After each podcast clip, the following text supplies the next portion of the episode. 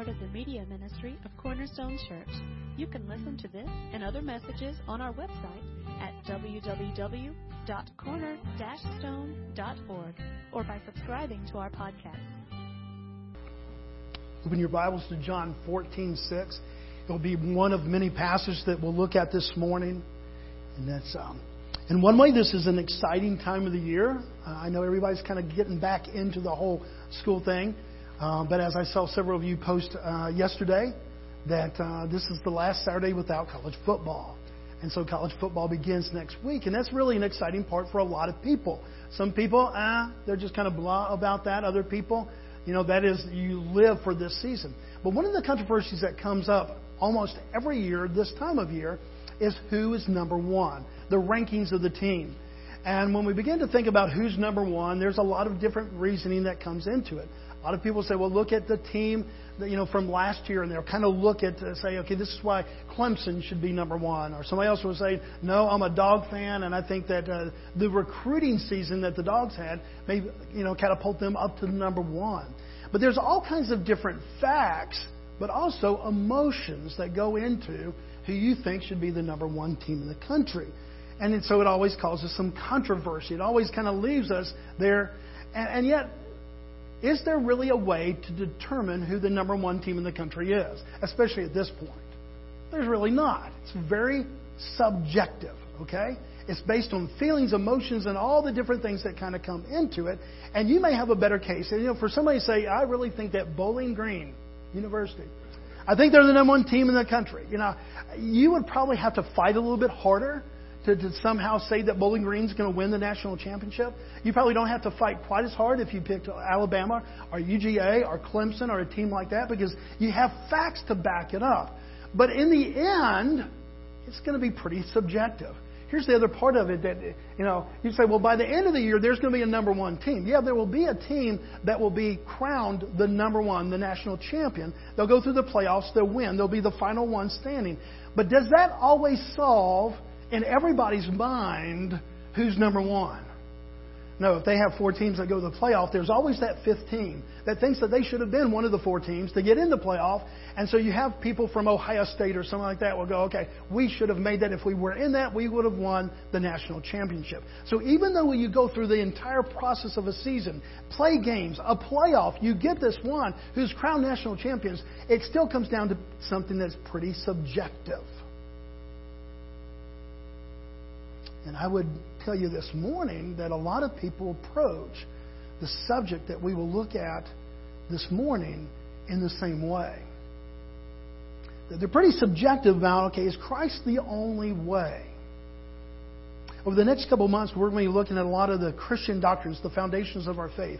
I think it's very important for us if we are to be disciples of Christ, that we're going to be followers of Christ, then we need to know those things that are just the bedrock of our faith the things that we cannot compromise on.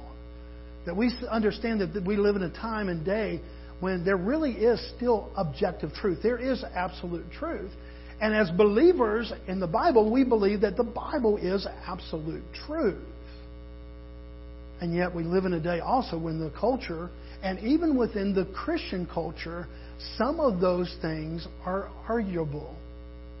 There's people that believe, I, you know, I don't know that I can really say that the whole Bible is 100% true. And you will find believers, people who have said that they are a Christian, that they have put their faith and trust in Jesus Christ, and yet they kind of, you know, if we want to use a, a modern analogy, kind of hit the delete button, the copy and paste button, the copy and delete button on certain sections.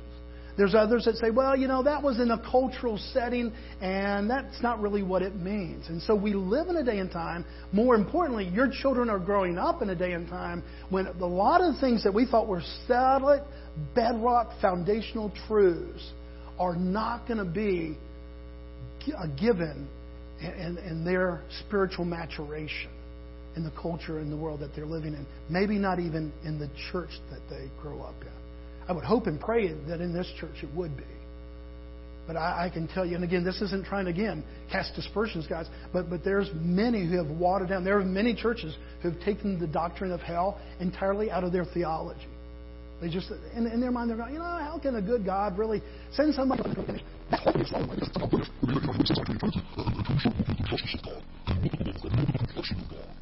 But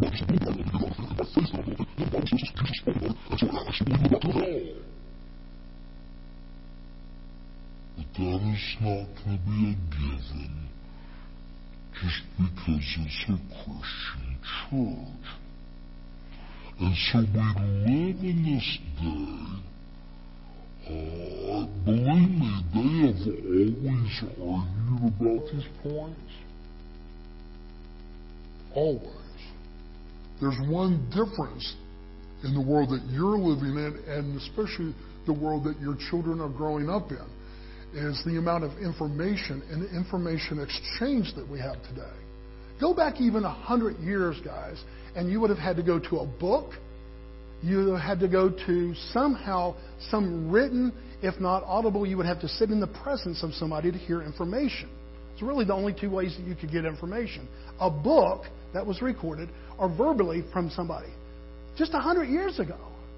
And so to see something that was different from the way that you thought, you'd again have to go to a college and hear a professor say this, or go to a church and hear a pastor say this, or whatever it is, or read a book and say, oh, they believe that it's a flat earth, or whatever the case might be. In this day and time, our phones, one click away from more information than our mind can even begin to process. And a lot of that built on very subjective things, feelings and emotions. How can a good God send people to an eternal hell. And if I answer that emotionally, I'm starting to wonder if he's really a good God if he sends people to hell. Because my emotions doesn't want anybody to go there. Does that make sense? See, it's only my faith when I come back to scriptural truth, when I come back and I begin to, to read the Bible and I say, okay, God, this is overwhelming to me. This is kind of a complexity to me. And yet, God, by faith, will you give me the faith to believe that you are a good and loving God, but you are a just God? Perhaps the most attacked statement in the religious world, the spiritual world today, is the statement of Christ in John 14, 6. When it's not somebody who says this about Christ. This is the proclamation that Christ makes about himself. John 14, 6. Jesus said, I am the way, the truth, and the life. No one comes to the Father except through me. This separates Christ from every other religious leader. It put him in a unique position. It does not by itself prove that he is right. There are many people who have said similar type things over the years. They just didn't live them out. They couldn't prove them out. And, and we believe, with the historical record of the Bible and by other accounts, that, that Christ did live this out. Here's my assumption during this whole series for the next two to three months. My fear, let me tell you my fear first, is that you're going to go, you know, I'm just a simple believer. I just believe in the old rugged cross, and that's enough for me and I don't really need to have deep theology. Well, number one, we're not going to be doing deep theology. I bring in the Christological view from Earle Ellis if I wanted to do deep theology. And you and I wouldn't be able to understand the first paragraph. I sat under him in seminary, and every day we walked out of there going, What did he say? The guy was brilliant. He wasn't a good teacher, but he was brilliant. He wasn't a good teacher because we didn't comprehend, but we knew, wow, that was true. we just didn't understand it. That's not what we're going to do next week. We want to break it down, but, but we have the purposes, guys, of, of understanding. But here's the three assumptions that I am making in my approach. You can disagree with them. You, we can, we can uh, talk about them, and I can adjust. But, but here's my assumptions. Number one, I believe that everybody desires to know foundational truth. Whether you are Muslim, whether you are Hindu, whether you are Buddhist, whether you are Christian, I would think that you would want to know the, the foundations of what you believe. I would believe that, eh, I just think that everybody wants to, if they're going to be sincere and full of integrity, that they want to know what they really do believe. The foundation and, and the logical and, and the, the parts of it where they can assimilate that information and, and really hold on to it. Number two, I, I assume that you are intelligent and capable. I really disagree with that we have to water down the message of Christ and that we have to water down the way that we present the hope that is found in Christ. I believe that we talk to intelligent people.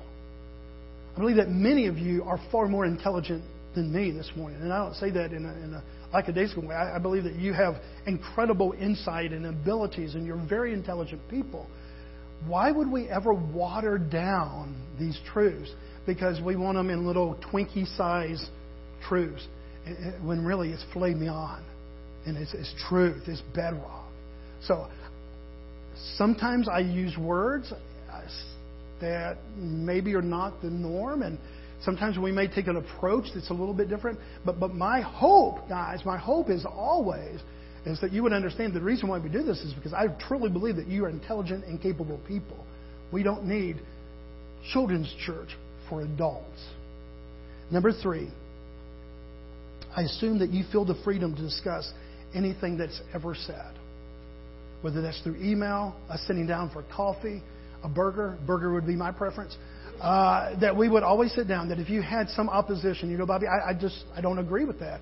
That that you would know that there's an open and a humbly that we would do that, not in an argumentative way, but that we would do that humbly. And then I would say, man, I, I value you as a person. I value your intelligence. Here's why I believe. Can we discuss this? I believe that you can discuss hard things and sometimes even agree to disagree and still do it in a mature way. And I assume that you know that, and I assume that you would approach it in that way. Because this subject, even that's why I picked this this morning. There's so many different ways we could have started this series off. I know a lot of people don't like raising their hands in church as far as when I ask a question. I realize that some people you you would affirm yes to that, but you just don't like raising your hand. Um, but if we were to raise our hands this morning, to this question. I would imagine that the wide majority of us would be able to raise our hands and say, yes, there has been times that Bobby, Bob, I, Pastor, I, have I've actually struggled with that Jesus is the only way. From a, an intelligence kind of mode, you know, how, how are we? Because we so identify Christianity as a as a United States thing. It's not, guys. We were some of the latecomers in the United States. Please understand that.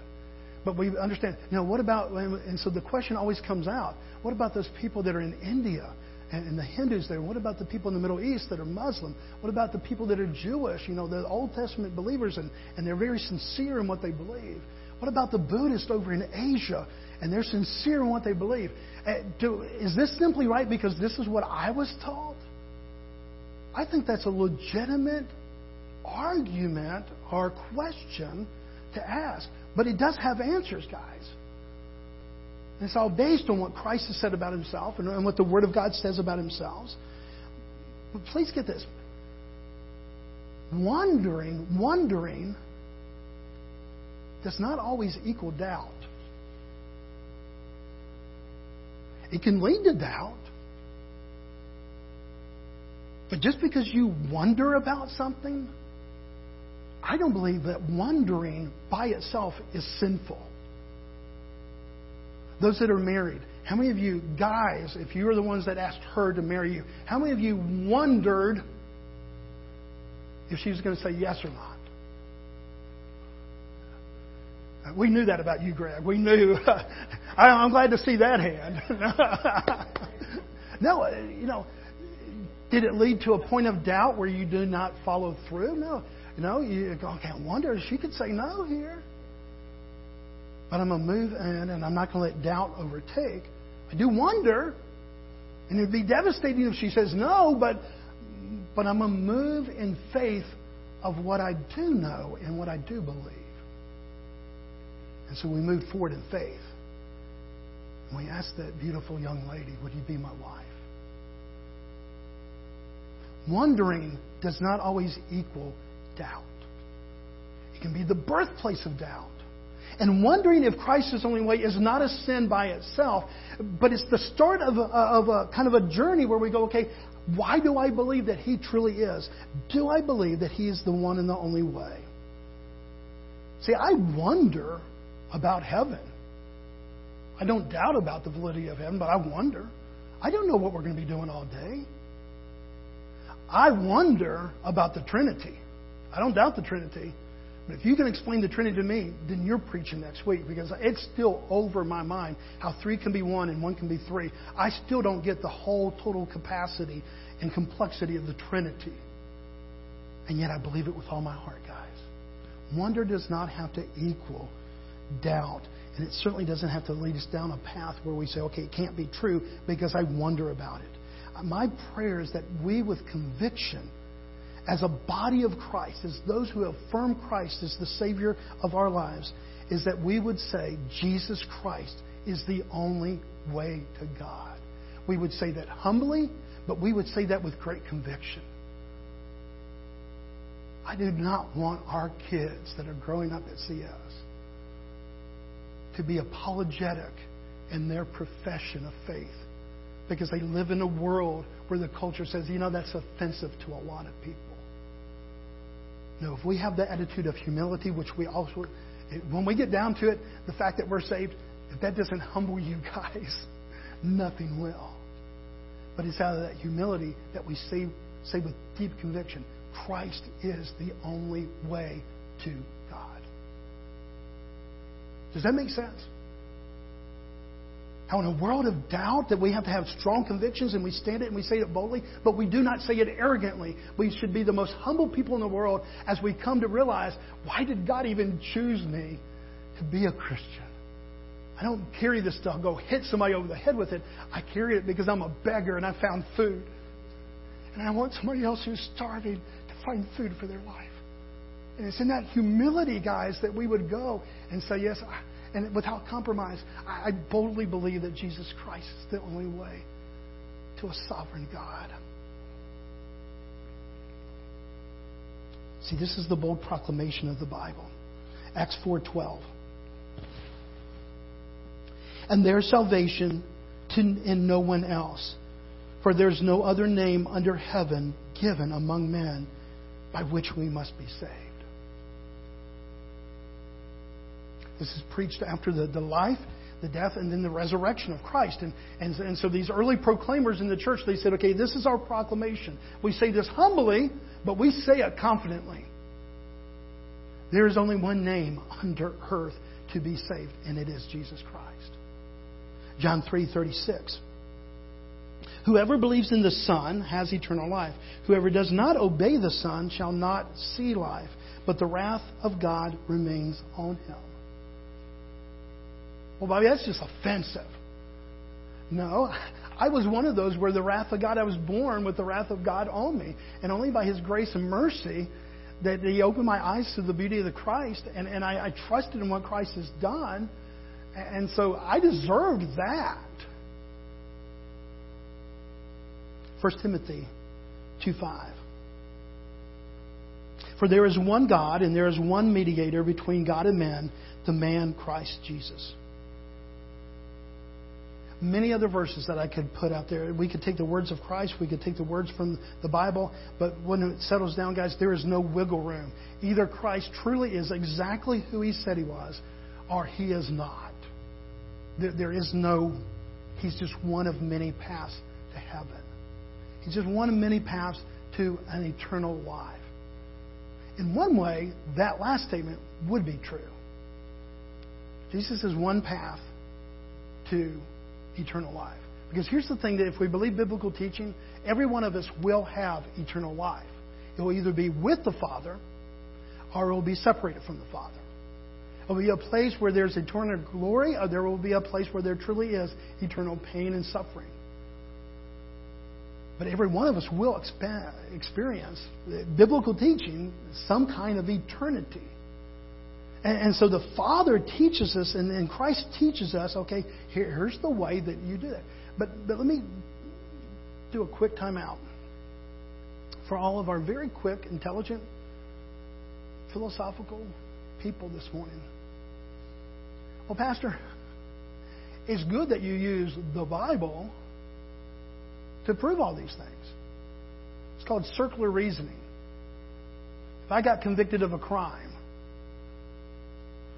and then I wrote my testimony. And in that testimony, I said, I was not at that place. I did not do that crime. And the only thing that I had going for me is my own testimony, what I wrote down. No, you said I was at Radley's house and, and that I, I stole this. No, I was actually out with Matt and we were doing discipleship. And the only, but Matt didn't vie for me. Nobody else vied for me. No, my only thing is my own testimony. That wouldn't hold up. Andy's in the back today, but that wouldn't hold up in court. And in a lot of ways, that's what we do sometimes that we get accused of in, in, in, Christianity. Well, if you use the Bible to prove all the things about the Bible, it's circular reason. You, of course, you're going to get that. We will deal with that in the weeks to come because it's a legitimate argument, it's a legitimate claim. Why do we believe in the sufficiency of the Scripture? But we can't handle all of these things at one time. So it's going to come. But, but realize that when I start quoting Scripture, that I realize what I'm doing. Okay? Circular reasoning. Two things this morning that I, I pray that, uh, that we would see these truths uh, by Scripture, especially in the, in the weeks to come. First of all, Christianity is not the only religion in the world to, that claims exclusivity. So oftentimes, as Christians go, yeah, Y'all think y'all are such a special people that if you're not a Christian, if you don't follow Jesus Christ, then this is what's going to happen to you. And, and you know, y'all are such an arrogant bunch, you Christians. And what we get accused of is this arrogance, and we get accused that somehow we're just think that we're above everybody else. Well, folks, all the major religions, I don't know about some of the minor religions, the ones that just, you know, have five followers or something, but all the major religions of the world preach to themselves an exclusivity of their own beliefs. You go up to a Muslim person and you say, I don't believe this, that, the other. They have a word for you infidel. You're not a believer. It's a very aggressive word. Why? Because they believe that exclusively this is truth. And if you don't believe that, then, then you're outside of that and, and they have a word for you. If you went to Hindus, now Hindus are kind of hard because Hindus actually have probably about a million gods. They really do.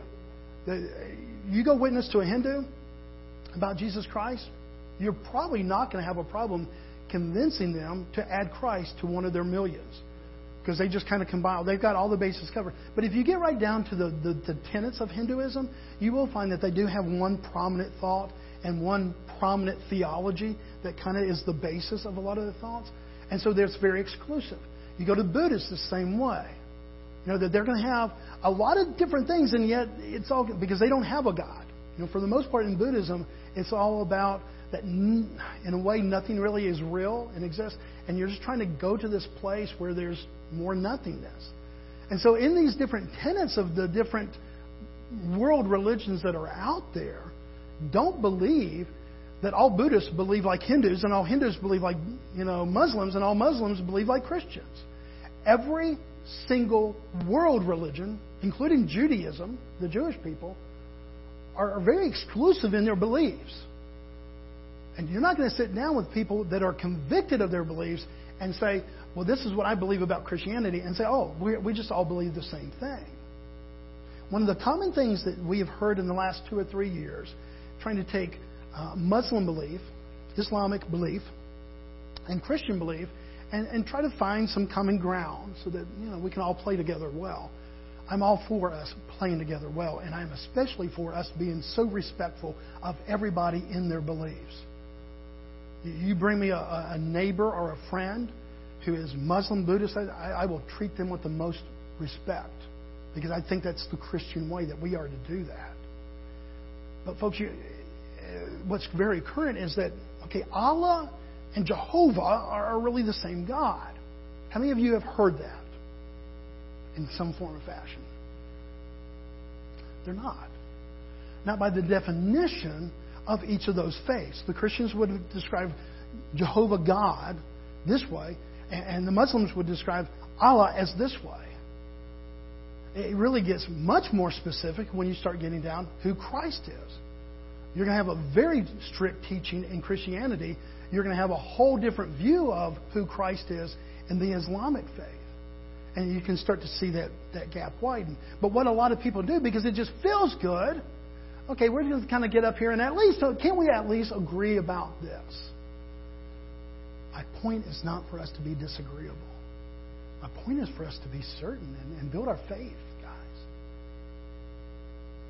I do not want your children and your grandchildren growing up.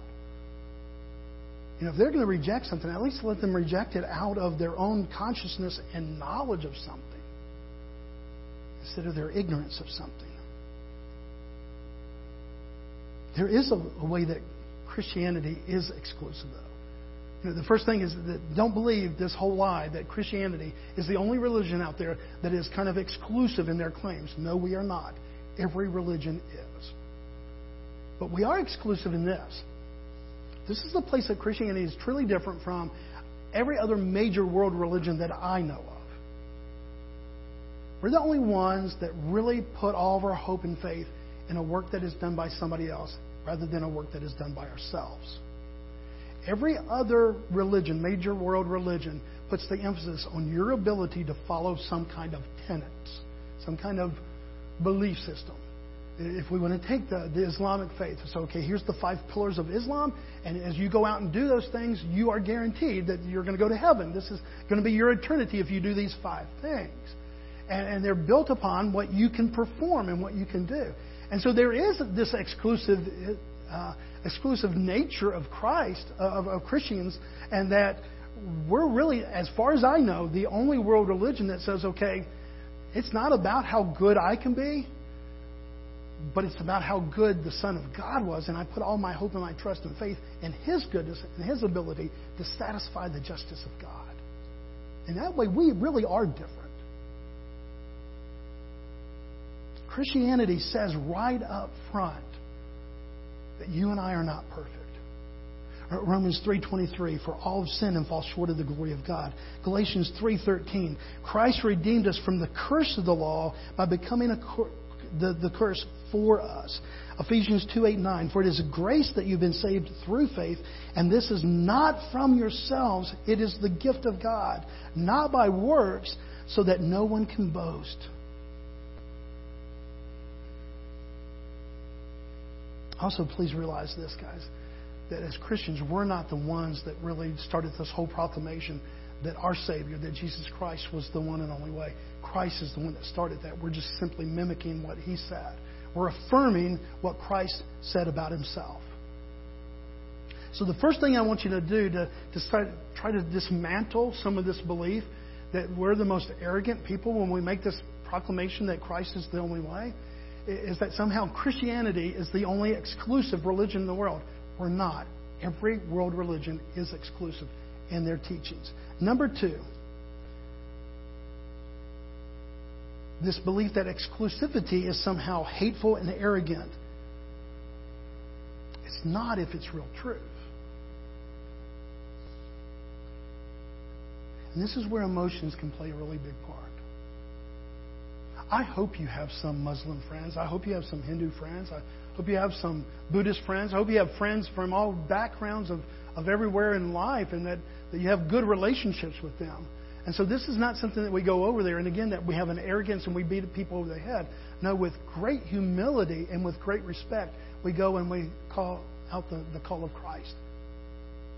It is not hateful and it's not arrogant, and especially it's not hateful and arrogant if it truly is the truth. I don't know how many of our kindergartners just started back in school. And uh, when the teacher in second grade or first grade, Jody, whenever they're doing simple addition, probably first grade, and, and the teacher says 2 plus 2 equals. Uh, so I said before, I'm going to go back to my previous student. You are a smart group. You're educated and an enlightened group. 2 plus 2 equals 4. I don't know of too many kids in these first two weeks of school that uh, raise their hand and say, ah, excuse me. But really, I don't believe that 2 plus 2 equals 4. Actually, it equals 5. No, they actually are going to trust the word of, of that one who's over them, and they're kind of, you know, following that. And it's not, you know, if it's true, it's true. And if you put the wrong answer down, it's the wrong answer. And you can say, well, I hate that Billy didn't get any of the 10 questions right. You can have compassion for Billy, okay? But for you to say, well, it was kind of right because they put down five instead of four, you're not a good teacher. You're really not. Because you've allowed Billy to believe in a truth that does not exist. Does that make sense? And what would be different, guys, when we take that to the spiritual beliefs? If we truly believe that a jaundiced baby needs to go under um, the, the, lights, these special lights, to, to help in, activate the liver and, and their body so that they can kind of recover, if that's truth, isn't it kind of hateful to say, we're, we're not going to make that available to your child? Because somehow you don't understand the technology behind these lights kind of activate, you know, whatever goes on. I don't understand all that stuff. But if there's a doctor that says, okay, because your child looks like this and does this, this is what you've got to do. At that point, I, I very much am just going to go, I trust you, doctor. And it's not hateful and it's not wrong. And for some reason, I just don't understand it.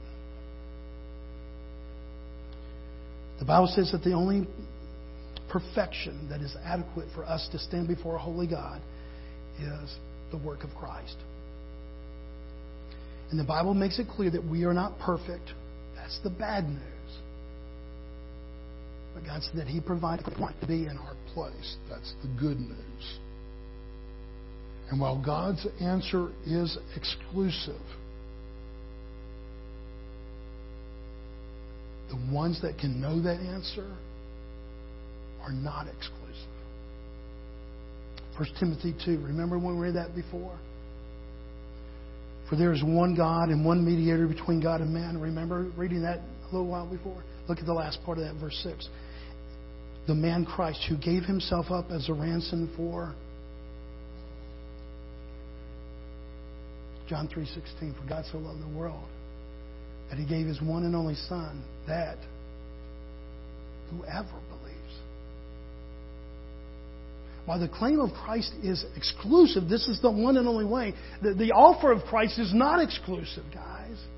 He doesn't say, okay, you have to have this income, you have to have this skin color, you have to come from this nation or from this part of the area. No, he says, from the whole world, every tribe, every nation, that you have opportunity to put your faith and trust into God's answer. That's where it's not exclusive. It's not hateful. It's not arrogant. It's loving and it is right. What it really comes down to, guys, this morning, is when we come down, what is man's problem? And if we say that our problem is intelligence, then what we need is more information.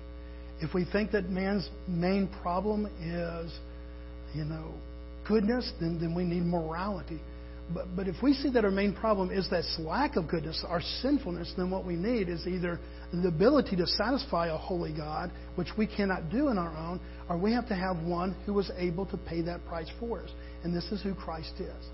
And this is why Christ, unashamedly, in great love, said, I am the only way. No one comes to the Father except through me. I'm the way, the truth, and the life. We will be confronted in this culture.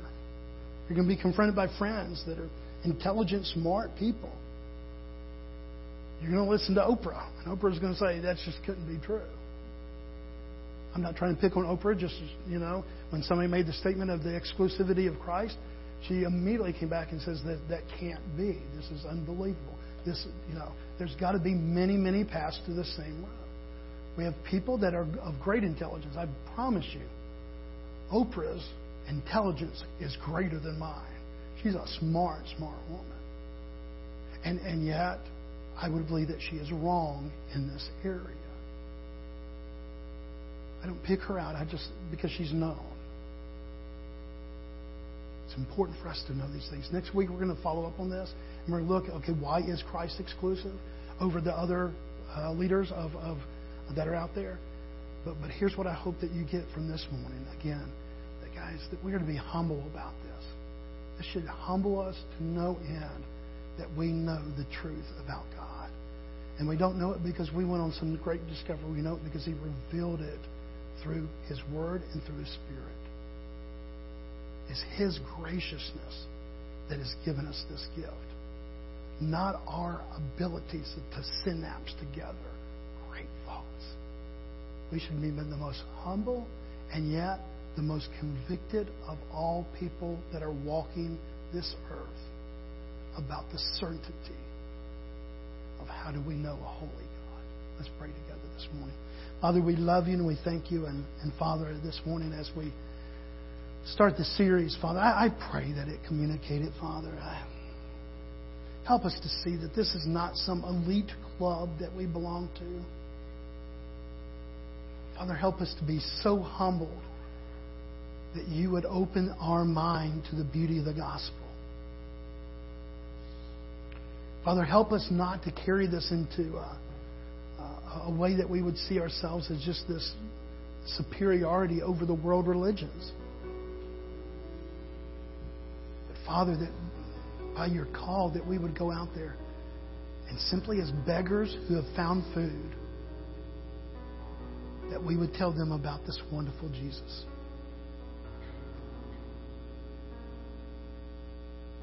Is anyone worthy? Father, you've made one that is worthy.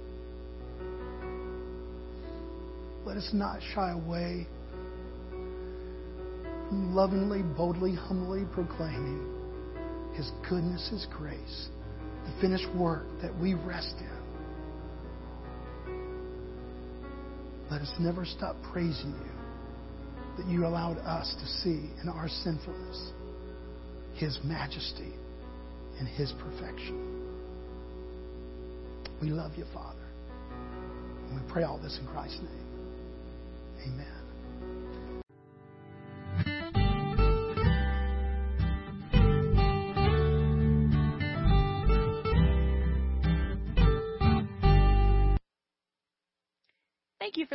Today.